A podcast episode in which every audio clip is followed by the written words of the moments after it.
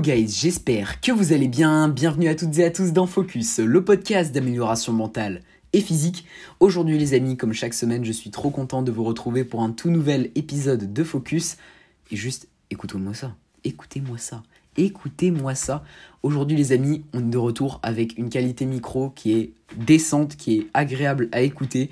Euh, encore désolé pour le dernier épisode. Euh, le, bon, pour ceux qui ne l'ont pas écouté, déjà, allez l'écouter. Est très intéressant, ok C'est un épisode à deux avec Atlante où on parle de programmation en streetlifting et plus encore. Mais euh, voilà. My bad, j'ai pas très bien géré mon coup au niveau du micro, ça a mal enregistré avec le mauvais truc. Et euh, la qualité est vraiment pas top du tout. Euh, et je m'en excuse de nouveau. Enfin bref, ça s'est passé. Mais tout ça pour dire que ça ne va plus arriver évidemment et j'ai trouvé un moyen surtout euh, de garder cette même qualité micro que ce que vous entendez actuellement mais tout en ayant le son de l'invité aussi avec une bonne qualité donc normalement on, devrait réussir un, petit peu à concilier les deux mais bref en tout cas ça fait plaisir d'avoir un micro plutôt, cool pour l'épisode du jour qui va être tout aussi intéressant que le son de ce micro. Parce qu'aujourd'hui, les amis, euh, je vais revenir sur une expérience euh, pas forcément très positive en soi au premier abord euh, qui m'est arrivée il y a une semaine de ça. Alors, je vous enregistre ce podcast, ça fait ça fait pile une semaine, ouais, techniquement. vous, ceux qui me suivent sur Instagram, vous êtes déjà au courant de ce qui s'est passé en fait, il y a, une semaine de ça, j'ai eu une contracture musculaire. Euh, mais pas une petite contracture musculaire, le genre de contracture qui euh, t'empêche vraiment de faire euh, pas mal de, mouvements dans les entraînements, etc. Et bref, je vous avais pas mal partagé, on va dire toute la méthode en fait de, réhabilitation, si on peut dire ça, euh, que j'ai mis en place tout simplement pour guérir de cette fameuse contracture. Je vous partageais tout ça en story euh, et vous avez été plusieurs à me faire des retours euh, sur les stories que je mettais, à me dire ah ouais comment t'as réussi à guérir de ta contracture, etc. Parce que du coup j'ai réussi à totalement l'effacer en une semaine. et pour vous remettre un petit peu dans le contexte, donc la contracture, enfin je vous expliquais, en fait je vais revenir plus en détail sur comment elle est arrivée, etc. Je vais vous raconter vraiment le contexte, éventuellement les erreurs qui ont causé euh, l'arrivée de cette contracture, et après je vais vous donner euh, les clés, les solutions que j'ai personnellement mises en place euh, pour réussir à la guérir efficacement en environ une semaine. Donc moi ça m'a pris personnellement 7 jours et il se peut en plus que pour vous ce soit encore plus rapide. Euh, mais voilà, et on va aussi un petit peu définir ce que c'est en fait une contracture musculaire, etc. Euh, juste avant, les amis, euh, je vous recommande, alors soit avant cet épisode, soit après cet épisode, peu importe, je vous recommande d'aller écouter l'épisode qu'on a fait avec Joris récemment, qui parle des tendinites, etc. Parce que, ok, là on va parler d'une contracture, donc une contracture c'est, on va dire, un dommage qui va être plus euh, musculaire. Et euh, donc la tendinite c'est tout ce qui est tendineux c'est tout ce qui va toucher pardon euh, au tissu conjonctif aux tendons etc malgré tout dans cet épisode on donne des clés qui vous allez voir vont être un petit peu en lien avec ce qu'on va dire dans cet épisode là donc si vous voulez en apprendre plus parce que vous allez voir dans cet épisode je vais vous conseiller de faire pas mal de renforcement etc pour guérir efficacement mais surtout pour on va dire prévenir des contractures à l'avenir mais vous voyez que ce renforcement là enfin si vous voulez aller plus loin que juste quelque chose de musculaire et aussi renforcer vos tendons, etc. On en a parlé dans l'épisode avec Joris, que je vous recommande vraiment, vraiment d'aller écouter. Et d'ailleurs, tous les tips qui ont été donnés dans cet épisode, euh, je peux vous confirmer que je les ai appliqués pour moi, pour ma part, parce que euh, là, je commençais à avoir des tensions un peu dans les épaules, mais là, c'était vraiment tendineux euh, à cause des dips, du développé couché, etc. Et depuis que je mets des exercices de, de dans mon programme, et eh ben, ça va beaucoup mieux. Donc cet épisode, il y a zéro bullshit c'est que du testé approuvé. Et je vous recommande vraiment d'aller écouter. Enfin bref, ça c'était la petite parenthèse qu'on va fermer. Maintenant, je vais vous raconter, les amis, euh, tout d'abord, comment cette contracture est arrivée et qu'est-ce que c'est une contracture. Alors une contracture, donc on l'a dit, c'est un dommage qui est musculaire, euh, mais c'est pas une lésion. Euh, ce que j'entends par là, c'est que une lésion, c'est quand vraiment il va y avoir un dommage euh, donc un dommage peu importe, mais quand on dit une lésion musculaire, c'est un dommage au niveau de votre muscle. Par exemple, euh, une déchirure musculaire, il y a un dommage, il y a vraiment une déchirure, il s'est vraiment passé quelque chose. La contracture, en fait, c'est un signal nerveux que votre corps il va envoyer suite à un mouvement qui a été euh, trop brusque, qui a été inadapté, qui a été mal exécuté potentiellement, etc. Vous allez voir que moi ça a été un petit peu mon cas, etc. Je pense.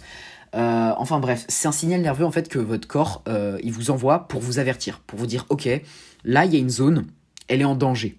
Il y a une zone là, euh, potentiellement, il peut y avoir une lésion. Il n'y a pas eu de lésion, mais il peut y avoir une lésion. Et du coup, réponse, votre corps il vous envoie un signal nerveux, un signal de douleur, un signal qui peut être très vite vif, pardon, excusez-moi, je bégaye un peu, euh, qui peut, un signal qui peut être très vif en fait, pour vous avertir que voilà, il y a une lésion qui peut arriver, etc. Et justement, en fait, euh, la, par exemple, je vous donner un exemple très concret, le limbago, le limbago, en soi, c'est une forme de contracture très développée. Et un limbago, euh, quand ça arrive, ça surprend. On se dit, oh là là, je me suis pété un truc et tout. Euh, on peut potentiellement être paniqué, etc. Euh, moi, je vous le dis honnêtement, les gars, ma contracture, elle a été très, très, très vénère. C'était une contracture au niveau du rhomboïde gauche. Donc, pour vous situer un petit peu, c'est en haut à gauche du dos. Voilà, un peu en dessous des trapèzes. Et c'était vraiment assez violent. dans le sens où Juste après euh, la contracture, euh, juste euh, marcher, juste quand je marchais, ça me faisait mal. sans porter quoi que ce soit. Alors je vous raconte même pas quand je devais juste par exemple porter mon sac pour le mettre sur mon dos, rien que ça, ça me faisait une douleur vraiment très très vive. Sur une échelle de 1 à 10, je dirais que j'étais probablement à 8. C'est beaucoup quand même pour une contracture, je sais pas si vous vous rendez compte. Mais bref, ça faisait vraiment très très mal, je pouvais à peine me mouvoir bah, à la suite de ça, etc. Et donc bref, voyez la différence entre une lésion et une contracture, c'est que la contracture, en fait, l'avantage, entre guillemets, euh, c'est que c'est une sorte de faux signal de douleur que votre corps vous envoie pour vous avertir qu'il y a une zone qui est en danger, en fait. Et donc, du coup, l'avantage de la contracture, c'est que, en fait, votre muscle, en fait, comment ça arrive la contracture? Vous faites ce fameux faux mouvement, etc. Et en fait, votre muscle, il va rester contracté. En fait, normalement, votre muscle, quand vous faites le mouvement, il se contracte sur le, sur le moment, et après, il se relâche une fois que vous avez terminé, bah, par exemple, votre répétition. Sauf qu'avec la contracture, le muscle, il reste comprimé. Sauf que le problème, c'est que bah, c'est très douloureux que ça reste comprimé autant de temps. Et euh, surtout, à partir du moment où vous allez faire le moins de faux mouvements, etc., bah, vu qu'il y a une tension qui se crée, une tension nerveuse, et bah forcément, ça génère un gros signal de douleur. Et donc, euh, en fait, le truc, c'est que euh, moi personnellement, ma contracture, elle est arrivée au deadlift. En fait, je vous remets dans le contexte. Le deadlift, c'est un mouvement que j'avais euh, fait il y a un temps et que j'ai repris parce que maintenant, euh, bon, j'en parle dans plusieurs épisodes là, euh, notamment dans l'épisode avec Atlante, euh, j'en avais pas mal parlé, mais je continue toujours le street lifting. C'est d'ailleurs voilà une discipline que je kiffe, je compte voilà vraiment grind en niveau là-dessus. Mais en parallèle, j'ai commencé le powerlifting parce que aussi je kiffe ça. En fait, c'est deux sports que j'aime trop et je voulais pas faire le choix entre l'un des deux et donc du coup j'ai décidé de continuer le street lifting mais d'ajouter à mon entraînement le powerlifting.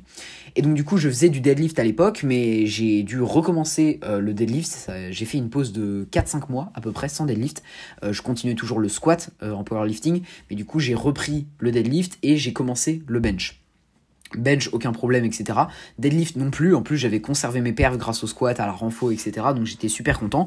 Le problème, la première erreur que j'ai probablement faite, c'est de reprendre trop fort. C'est-à-dire que en soi, peut-être que j'avais conservé ma force, etc. Mais mon corps, il n'était pas prêt à reprendre aussi brusquement. Donc déjà, ça, ça a été probablement la première erreur.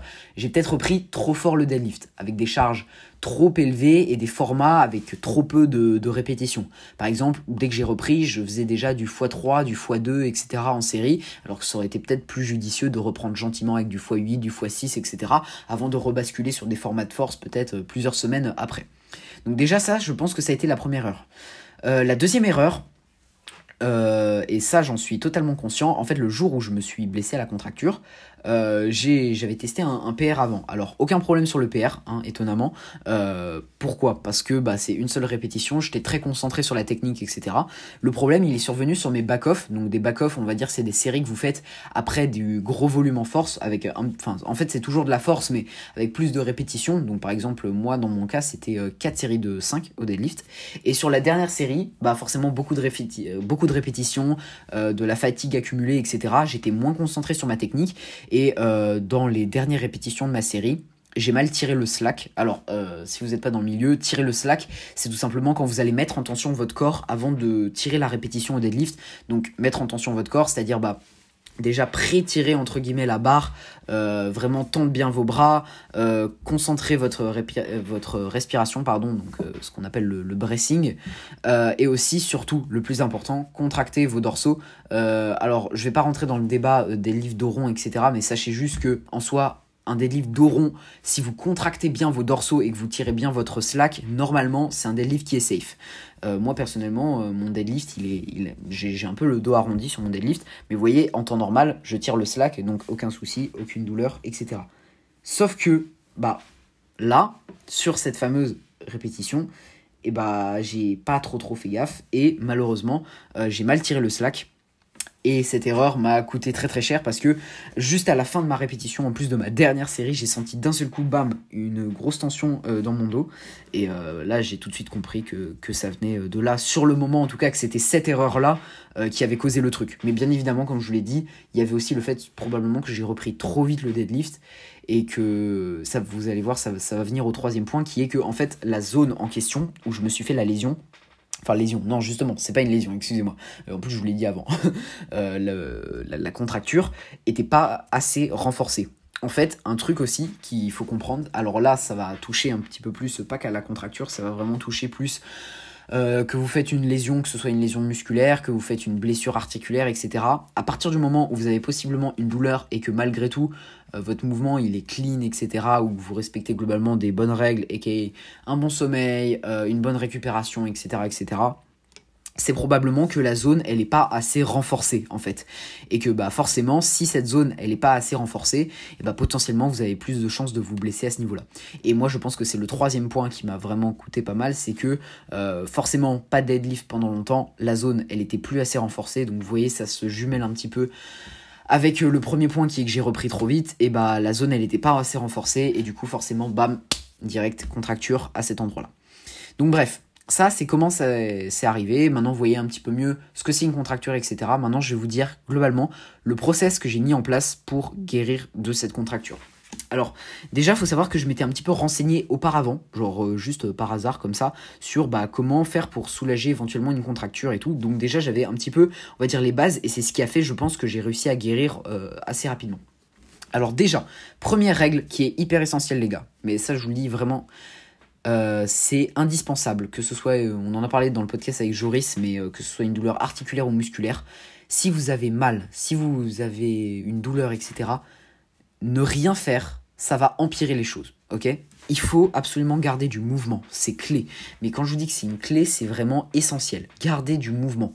En fait, le mouvement, alors bien sûr, on s'entend, moi dans mon cas, ça aurait pas été de reprendre le deadlift avec des grosses charges.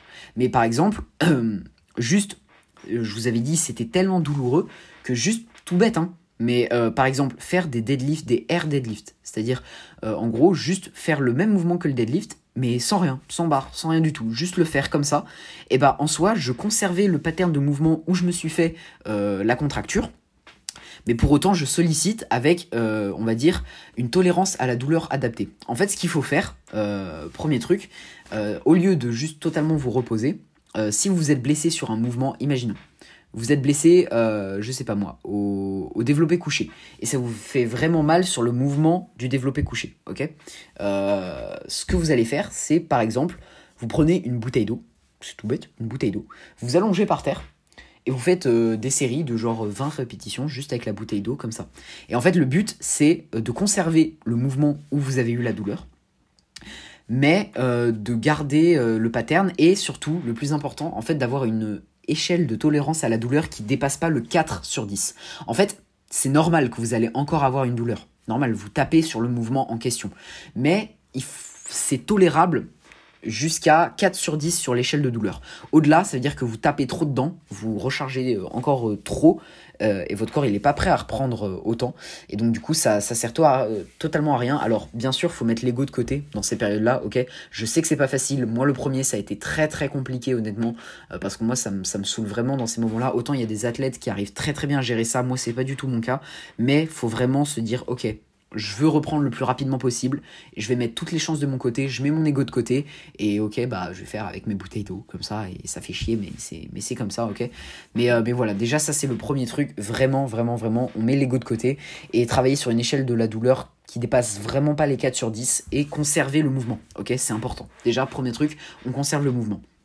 Euh, deuxième truc, ça rentre un peu dans le conserver le mouvement, etc. Mais vous voyez, pour ma part, j'ai testé un peu tous les exos, j'ai vu ce qui me faisait mal, j'ai vu ce qui me faisait pas mal.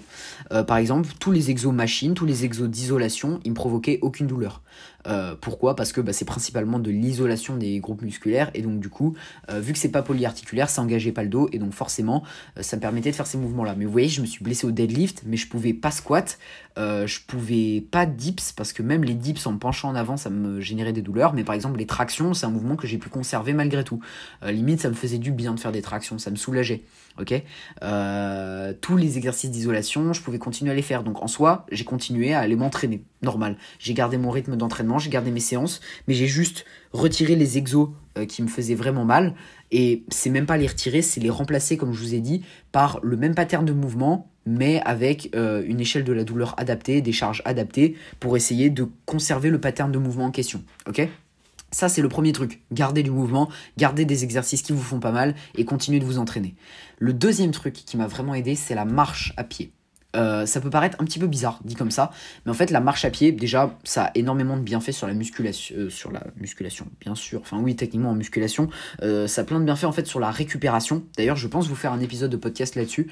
comme d'hab dans les retours, n'hésitez pas à me dire si, ça vous chauffe parce que la marche à pied, ça a énormément de bénéfices physiques, mentaux, etc. Et ça, ça pourrait être sympa en vrai que je vous fasse un épisode là-dessus.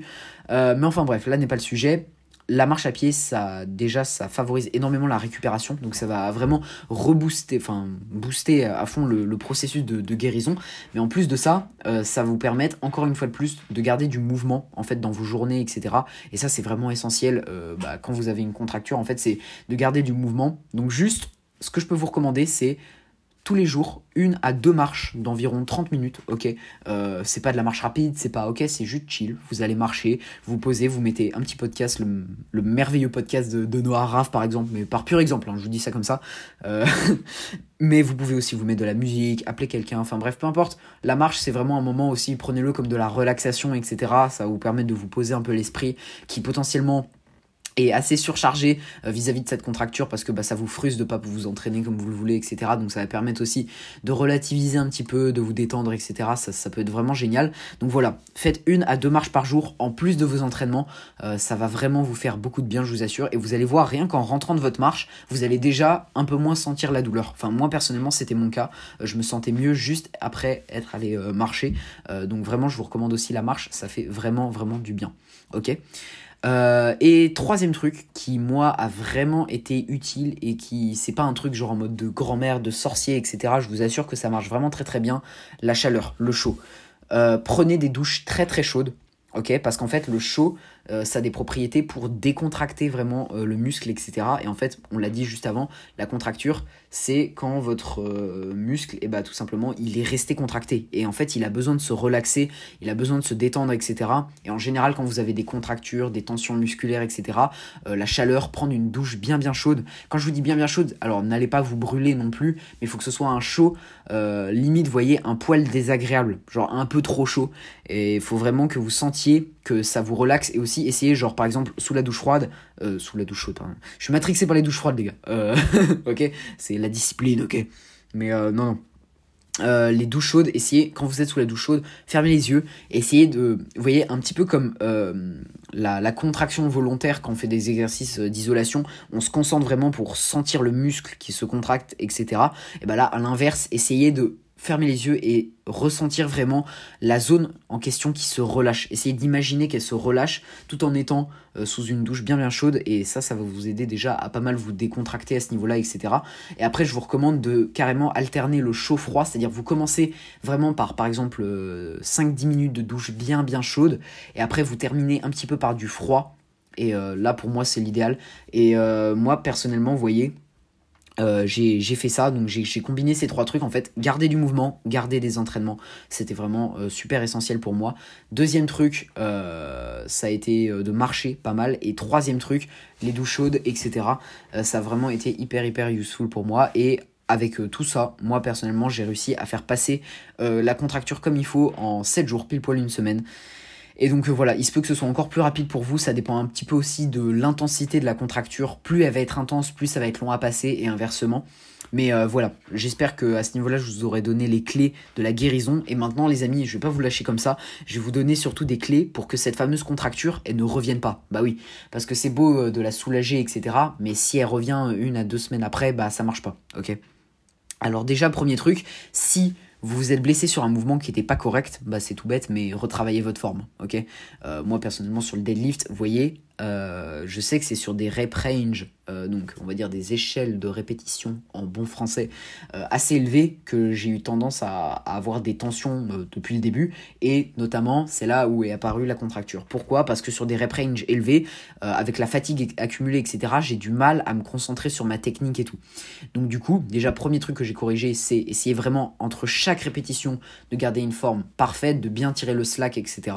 Et deuxième truc, euh, j'ai mis des rep un peu moins élevés dans, mes séances, même si on s'entend, c'est bien en général dans une progression de varier, de mettre et euh, des répétitions lourdes avec, euh, enfin, oui, des charges lourdes avec peu de répétitions et des charges plutôt légères avec beaucoup de répétitions, même si c'est pas optimal pour la progression de mettre que des rep range assez lourds, et bah moi en attendant, je sais que personnellement ça me permet de, de rester plus concentré sur les séries et donc potentiellement de moins me blesser, etc. Donc c'est une méthode qui marche pour moi, après à vous de voir, etc. Mais déjà, si vous êtes blessé sur un mouvement incorrect, retravailler la forme, c'est essentiel, ok?